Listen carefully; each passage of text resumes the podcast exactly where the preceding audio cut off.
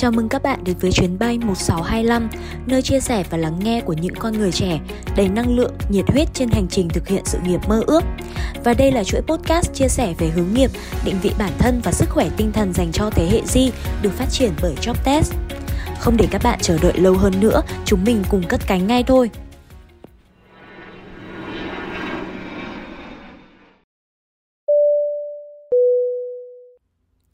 Xin chào các bạn, mình là Minh, tiếp viên trưởng của chuyến bay ngày hôm nay.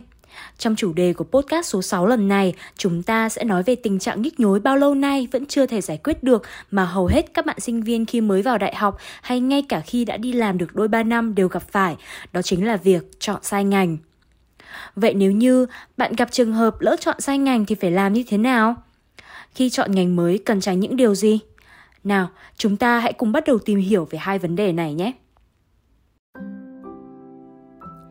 Mình cũng từng là một người mơ mộng rằng khi học đại học mình nhất định sẽ chọn ngành tài chính vì mình thấy những anh chị học ngành này thường mặc quần áo rất xinh đẹp và lộng lẫy, lương đã cao rồi còn chưa kể tới thưởng doanh số, thưởng cuối năm kèm theo văn phòng rộng lớn cực xịn và giấc mơ về Big Four rực rỡ của ngành tài chính mà ai ai cũng nói đến.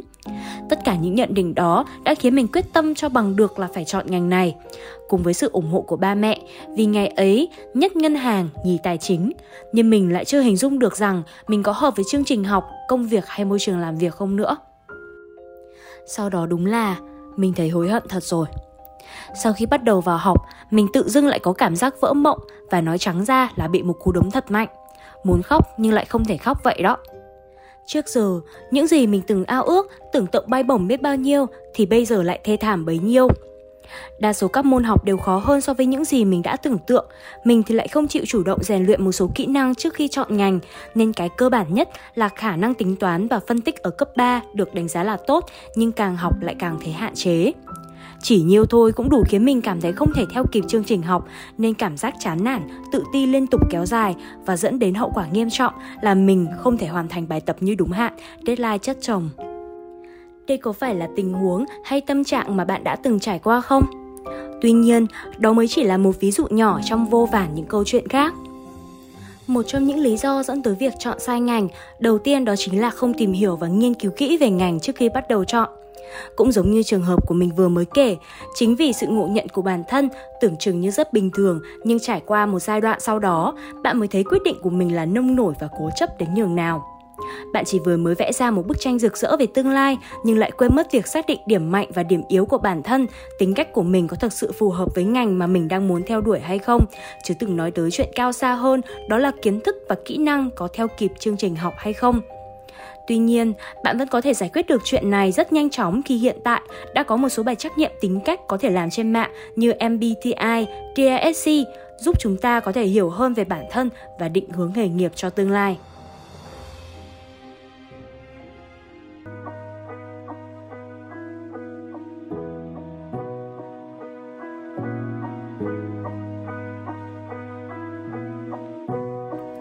Chưa kể, có những người lựa chọn ngành học một cách hời hợt cho có. Thấy tên ngành này nghe có vẻ thú vị nên chọn đại cho rồi, chứ bản thân đâu có ước mơ gì nên cứ thế mà chọn, vì đằng nào ra trường cũng làm trái ngành thôi, quan trọng quá làm gì. Mình chắc chắn đây không phải là lần đầu tiên bạn nghe một người nào đó nói như vậy. Vì suy cho cùng, chuyện này đã quá phổ biến, nhất là đối với những em học sinh lớp 12 đang trong giai đoạn chọn nguyện vọng cho kỳ thi Trung học phổ thông quốc gia sắp tới. Họ chỉ nhìn thấy cái trước mắt chứ không suy nghĩ đến hậu quả sau này kinh khủng như thế nào. Nhìn sơ qua thì vừa lãng phí thời gian, công sức trong khi mình lại không có một chút động lực hay đam mê nào. Ngoài ra còn có một hậu quả khác đó chính là tốn tiền bạc bạn phải luôn luôn ghi nhớ trong đầu rằng cho dù mình chọn học ở trường công lập hay trường tư nhân thì bạn vẫn sẽ tốn rất nhiều tiền vì các tín chỉ của mỗi trường đều được quy định khác nhau, có nơi học ít thì cũng sẽ có nơi học nhiều. Chưa dừng lại ở đó, chúng ta còn có một vấn đề đáng tiếc vẫn đang diễn ra trong những chủ đề giống như thế này, đó là lựa chọn ngành theo yêu cầu của bố mẹ.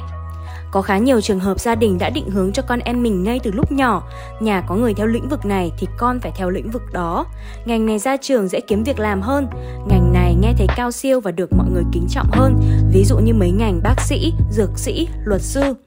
Thật ra ở đâu đó, vẫn có những bạn mang trong mình ước mơ lớn lao ngay từ khi còn nhỏ, thậm chí là cho tới lúc lớn và quan trọng hơn hết là những bạn đó có tự tìm hiểu và tự trang bị cho bản thân những kỹ năng cần thiết cho ngành mà mình muốn theo đuổi trong suốt 4 năm học đại học cho đến khi tốt nghiệp và tìm việc làm ổn định. Tuy nhiên, đời lại không như là mơ. Bạn nghĩ rằng bạn đã chuẩn bị đủ tốt để trao đổi với bố mẹ về chính kiến của mình trong việc lựa chọn ngành? Nhưng đôi khi do khoảng cách thế hệ mà những gì bạn trình bày lại bị bác bỏ một cách vô tình hoặc có khi bố mẹ thậm chí còn không muốn nghe bạn nói bất cứ câu nào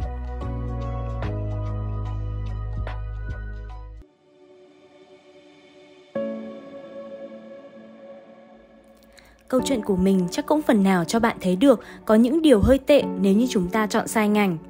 Thế nhưng bạn đừng quá lo, chúng ta luôn có giải pháp cho những việc này mà các bạn hãy cứ luôn tin tưởng vào bản thân mình. Đừng nhụt chí khi đứng trước những khó khăn đầu đời như việc chọn sai ngành, mà hãy liệt kê ra những điểm yếu của bản thân rồi tìm ra những giải pháp tối ưu nhất, càng sớm càng tốt. Thế chẳng lẽ chúng ta không còn biện pháp nào để tránh mấy chuyện như mình vừa mới kể hay sao? Đầu tiên thì bạn hãy cứ bình tĩnh đi đã. Sau khi bạn đã nhận ra được mình chọn sai ngành thì trong đầu sẽ ngay lập tức nảy ra suy nghĩ rằng việc chọn chuyển ngành sang một ngành khác hoặc một trường đại học chuyên đào tạo về ngành mà bạn mong muốn. Tuy nhiên, ở cách này bạn phải lưu ý một vài thứ. Chuyển ngành cũng đồng nghĩa với việc bạn sẽ bắt đầu lại từ con số 0, nên bạn sẽ cảm thấy ngại ngùng, khó khăn một chút khi học chung với những bạn nhỏ tuổi hơn. Tuy nhiên, việc này chỉ xảy ra trong khoảng thời gian đầu nên chỉ cần chú tâm học tập một cách hiệu quả là được. Bắt đầu trễ hơn không có nghĩa sẽ là thất bại.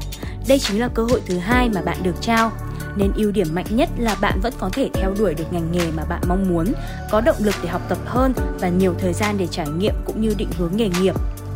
Hãy nhớ rằng bạn đang chọn ngành cho tương lai lâu dài của mình nên phải nghiên cứu về ngành nghề thật kỹ qua nhiều nguồn khác nhau như trên mạng, trên báo, qua người quen, anh chị đi trước bạn phải biết chắt lọc, lựa chọn những thông tin nào cần thiết, chính xác và một mẹo nho nhỏ đến từ mình, đó là bạn vẫn nên đọc qua những điểm yếu hay còn gọi là những mặt trái của ngành để không cảm thấy bị choáng ngợp nếu như gặp phải chuyện đó. Trong trường hợp bạn cảm thấy bản thân quá bức bối, không thể tiếp tục thêm được một giây phút nào nữa, thì giải pháp tốt nhất lúc này đó là bạn nên dừng lại. Mình chỉ nói là dừng lại chứ không phải nghỉ nhé. Bạn đừng để sự nhầm lẫn tai hại này xảy ra nếu như không muốn vòng lặp cứ chọn rồi nghỉ lại luẩn quẩn xung quanh bạn.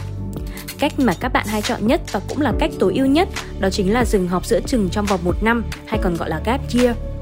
Trong một năm này, bạn sẽ có nhiều thời gian hơn để nhìn nhận và cân bằng lại thể chất, tinh thần của mình sau những chuỗi ngày khó khăn vừa qua bạn có thể xách ba lô lên và đi một khoảng thời gian nhất định. Nhưng mình nghĩ bạn không nên ưu tiên cho việc này quá nhiều vì mục đích của nó để thư giãn là chính. Gap year đúng là khoảng thời gian để nghỉ ngơi nhưng nó không đồng nghĩa với việc bạn chỉ ăn chơi hay làm những điều khác. Bạn có thể tham gia các khóa học ngắn hạn về các kỹ năng có thể phục vụ cho những ngành nghề khác nhau như tin học văn phòng, ngoại ngữ, sales, design với hình thức làm việc thì bạn sẽ chọn những công việc mang tính chất bán thời gian để vừa đảm bảo tình hình tài chính của bản thân, vừa học hỏi rất nhiều những thứ bổ ích mà bạn không thể trải nghiệm hay học hỏi trong môi trường học đại học.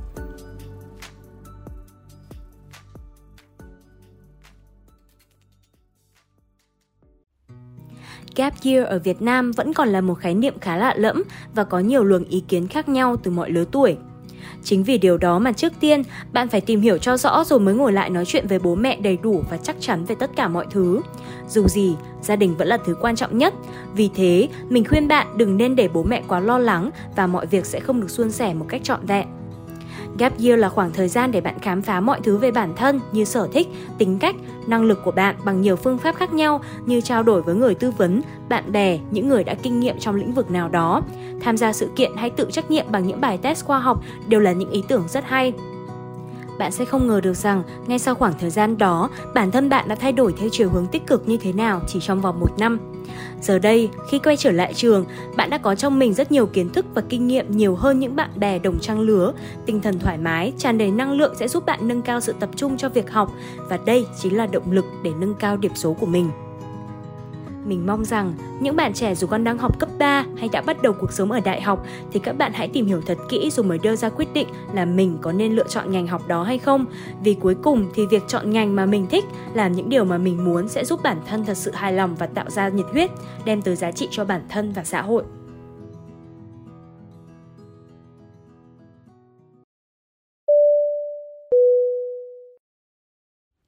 Vậy là podcast số 6 đến đây đã hết. Mình mong rằng sau khi nghe xong podcast, các bạn sẽ mau chóng tìm được định hướng nghề nghiệp cho riêng mình và cũng giúp ích một phần nào đó trong hành trình khám phá bản thân. Chuyến bay 1625 xin cảm ơn tất cả các bạn đã cùng lắng nghe và chia sẻ với tụi mình. Hẹn gặp lại các bạn trong những chuyến bay sau. Chuyến bay 1625 được phát triển bởi JobTest, nền tảng hướng nghiệp và đánh giá năng lực trực tuyến.